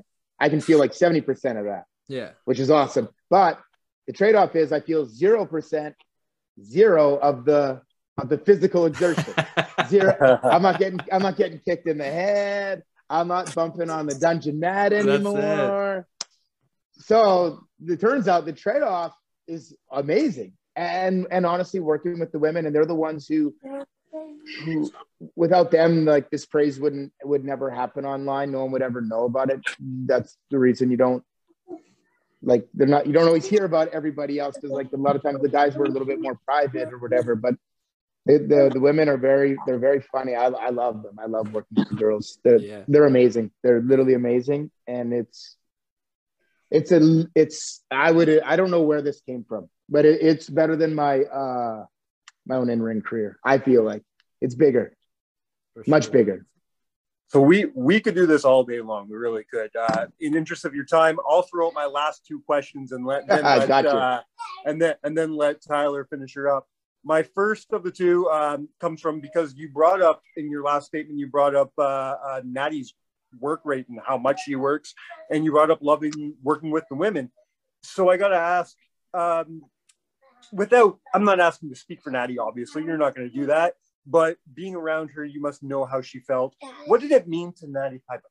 What did it mean to Natty, and what does it mean to you for Natty to get chosen to work? It's uh, uh, the first woman to work in Saudi Arabia. Yeah. Ooh. Again, goosebumps because I know Yeah. I know what it meant. I know what it meant to her. Uh, I know that she was uh, specifically chosen. I, I uh, from from Vince.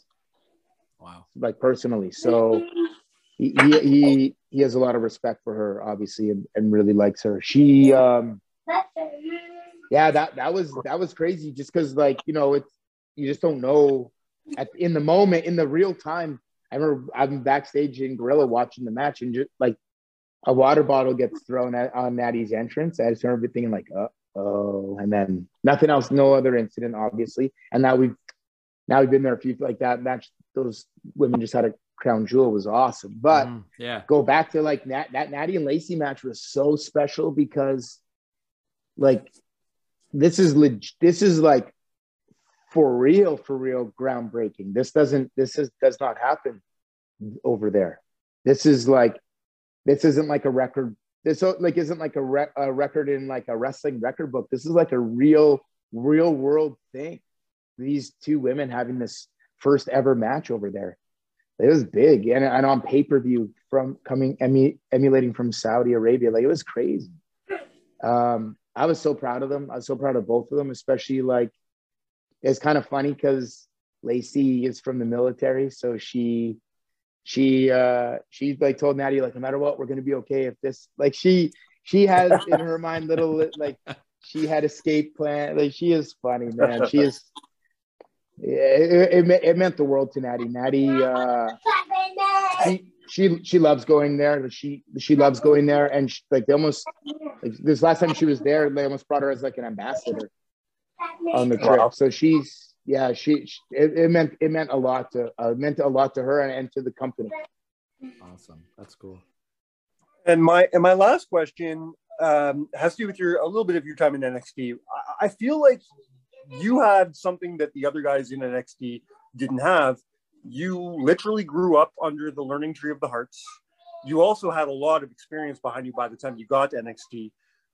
So my question, after learning under, under the Harts for so long, and you already had that, were you able to appreciate in full uh, being able to sit under the uh, under the learning tree of Dusty?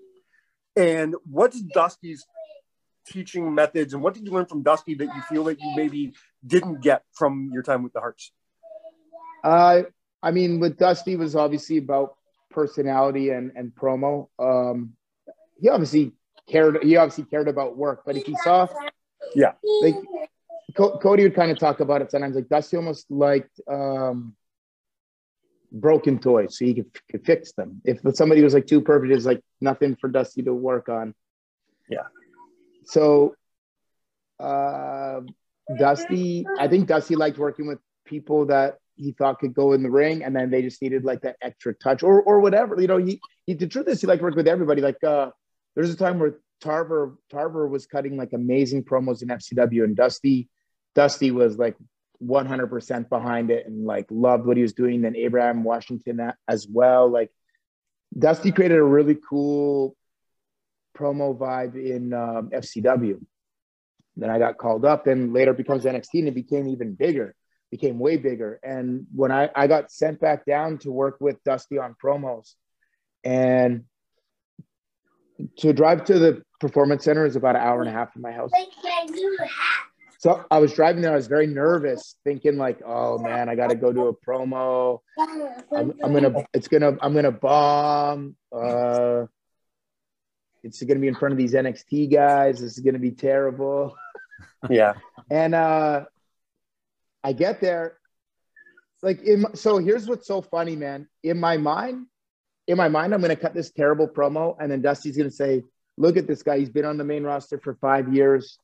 And all of you guys here in NXT can cut a better promo than him. Whatever. In my mind, I'm playing out the worst case scenario possible. Uh, the the truth is, and this is where this is what I really learned from Dusty.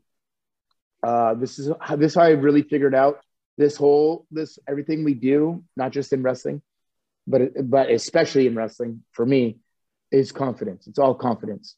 I showed up that day, and bef- I came up to do my promo, and then Dusty stopped before I even did anything, and he, uh, like you'd stand in front of the in front of the the, the curtain, but they they had a monitor that Dusty would watch, and Dusty said, "Hold on, teacher, don't go." And he said, "Look, everybody, look at this monitor. Look at what he looks like on there." He's like, "This guy looks like a movie star." He's like, "This guy's work, nobody bell to bell, nobody can touch this guy." He's like, "If this, if he gets his promos to even fifty percent of what what he is in the ring, he's like, he said, nobody's touching this kid."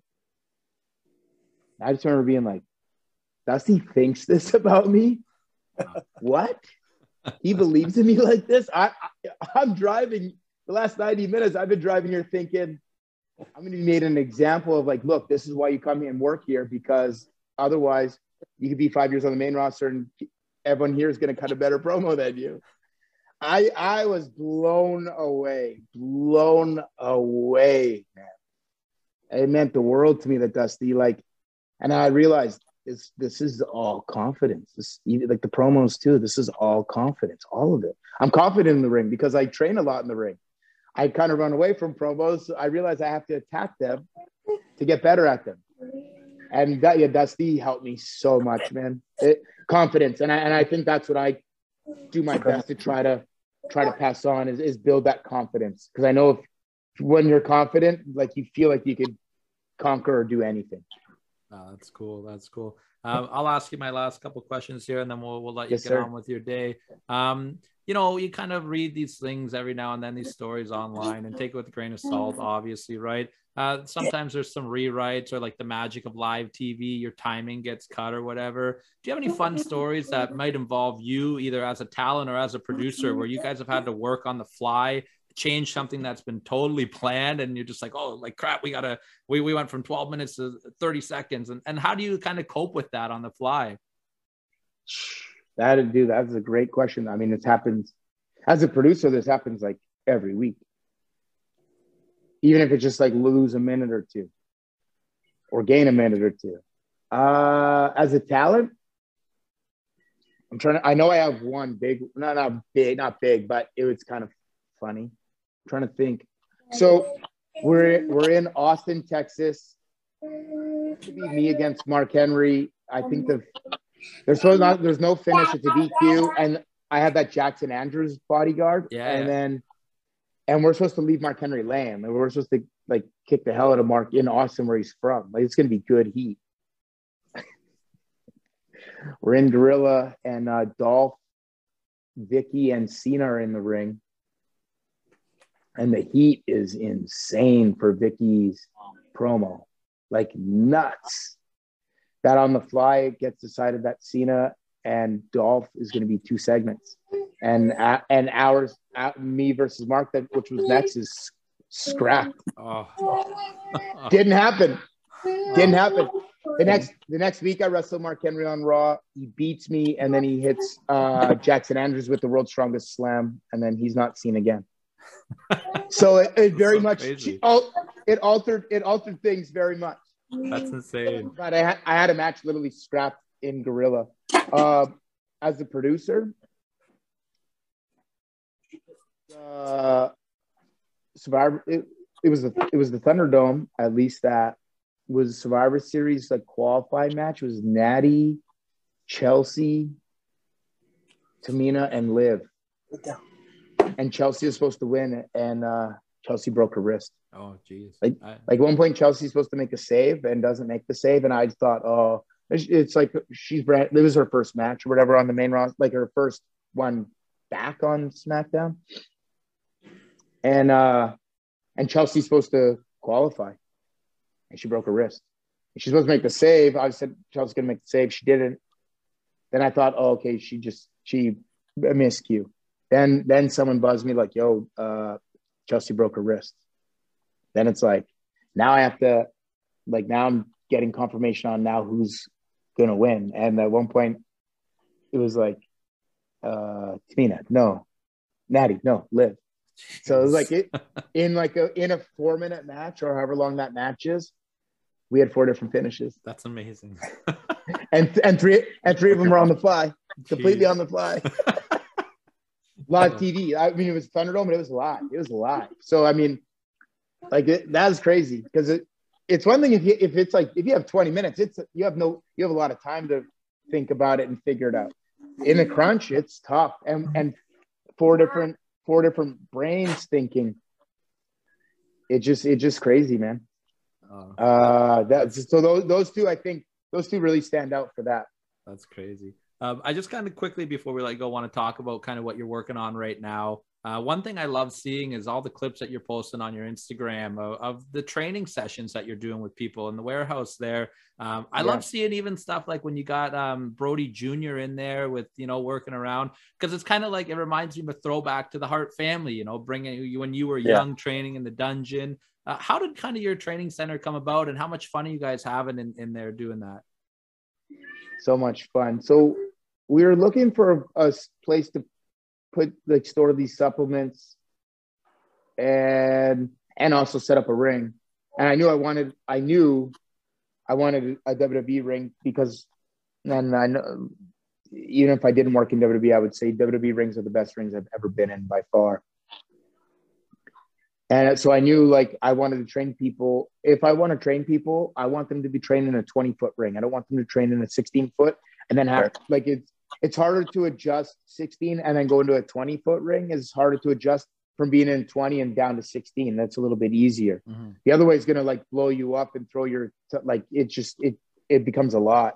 So anyway, I just I always knew I wanted a, a WWE ring, so I I'd reach out to Johnny and then I reach out to Vince and then man, it was crazy. I reached out to Vince and he was like, "Yeah, no problem." He was he was great with it. And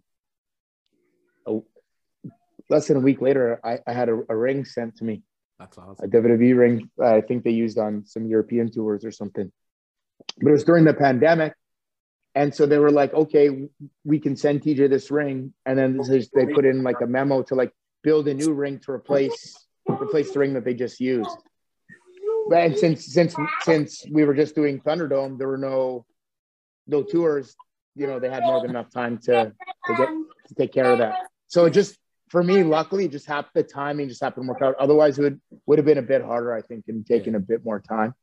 Um, I love it. I absolutely love it. I love uh, even days where I feel like I, if I feel a little burned out, I'm like, oh, I don't really want to go. Once I go, I feel great, and and ideas just start coming in. I just something about this wrestling thing, man. Even if I like avoid it for a couple of days, it it comes right back, and like the ideas just come instantly. I can't just how I'm wired. I it's just I I love it. I appreciate it. It's but it's funny. I can't get away from it. Oh, 100%. And even from a fan standpoint, like I think right now is the greatest time to be a wrestling fan on the planet. There's so many great things out there, whether it's, you know, something smaller like GCW, uh, the stuff Impact and AEW does, and the WWE is hitting home runs on all the major shows right now. Uh, you know, someone who's watched this for over 30 years, this is, this is amazing. If um, I couldn't imagine if I were a kid right now. Right. Yeah. Like You you, like you I, I, I told you guys earlier, right? King of the Ring '94. Like I played the hell out of that tape. Yeah. I, And- and I you would watch Action earlier Zone all week watch- long. Where you Todd mentioned Benn go, where's my update? Yeah. You mentioned earlier about watching wrestling in, in Canada. You have to wait till nine o'clock at night to, to, to, to see it. Now, in the internet era, you know, you, you can watch whatever you want when you want. You have 15 shows every three days to watch. Man, we, we, we, we were lucky to get WCW Nitro a week late. Yeah. I was gonna say we we didn't get Nitro till '97. Yeah. Exactly. Like I, I remember being a Da- kid. Davey Davey had Direct TV, so like I remember catching some Nitros at at their house, but like otherwise, it, it didn't it didn't air on in Canada on TSN until like '97. like I, I remember being a kid in 92 and, and putting superstars on, on on Saturday afternoon and and Mean Gene opens the show and goes, ladies and gentlemen, your new world champion, Bret Hart. And I'm like, what? Like, and I'm on, I'm picking up the phone call, my friends, like, are you seeing this? Like, our, our guy's the champ. Like, uh, it's just so fun to, you know, not have. Dude, I. I remember so it, it's well they say it's a hard it's hard time, but I I think I've always been late my whole life. I'm late I'm late for things. It's just how it the Hart family is, and so am I. So it's a perfect marriage. and then they just think I have Hart time, but it's not. It's not from them. I just am late anyway. But anyway, I remember getting to school and Teddy's brother like met me, like literally right before we have to go to homeroom, and was like, "Hey, do you know who the chi- who the and dude? My school started at eight a.m. This is like seven fifty five or something, and I'm so tired. He's like, "Do you know who the WWF champion is?" And I was like, "Uh." Trying to like going through the. I was like, "Uh, Ric Flair." He's like, no, Bret. And I was like, what? He's like, yeah, Bret won last night. And then like, then like literally like, ding, like the bell starts ringing. I have to go to homeroom. Like, oh, what? So, so I, I knew a couple days before I turned on that Superstars that that Bret had won the title. That's Uh, great. That's amazing. I, I just that's I, one of my. remember, I remember favorite- you saying, I remember that. Yeah, that's like make one of the my, announcement. my favorite childhood wrestling memories. Is that Yeah. Bret was Bret was my guy, obviously, right? Um, so Yeah. before we let you go, we just want to thank you for all your time. Can you tell everybody about um, Workhorse Fitness and all your social media where people can find you? Yeah, on Twitter at TJ Wilson and uh, Instagram at TJ Wilson 711. I, I couldn't get TJ Wilson, so I just added my birthday, 711. Um, Workhorse Fitness, uh, supplement company that that I've started. Um, we are so just with shipping costs and stuff over this pandemic, it got really crazy. So at the moment, we're kind of shifting a little bit more towards still still our supplements, but more towards uh, clothing.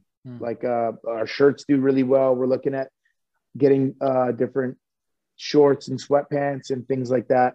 Um, but uh, Instagram is at Workhorse Fitness, and uh, and workhorsefitness.com is the website. So yeah, man, it's it's it's kind of a fun thing for me to do. I would say on the side, but sometimes it takes. I try my best to not let it take up too much precedence, but it, obviously it happens. But uh, it- yeah, it's it's it's been good. It's been. I, I wanted to develop a pre-workout that I really wanted to use, so uh, I think uh, we've accomplished that. And I, you know, it's it's been a fun it's been a fun experience, and I've learned a lot of different things doing this. Awesome, man. And we've learned a lot talking to you today. We really appreciate Yeah. your time. Uh, thank you for joining us on the 100 Show. Mike, do you want to take us home? Absolutely. Again, thank you so much, TJ, on behalf of our 100th show and TJ Wilson. We have been counted out. Thank you guys for having me, man. It's it's an honor to be a part of your hundredth episode. I really appreciate it.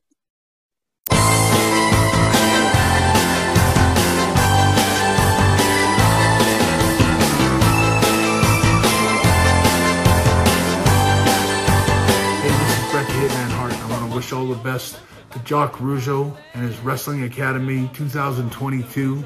I know they got a big event coming up, a big contest, and a great opportunity for wrestlers across Canada, men and women, to train and maybe win $5,000 and ultimately get a chance to train with QT Marshall and the Nightmare Factory and maybe get a chance to maybe wrestle for AEW.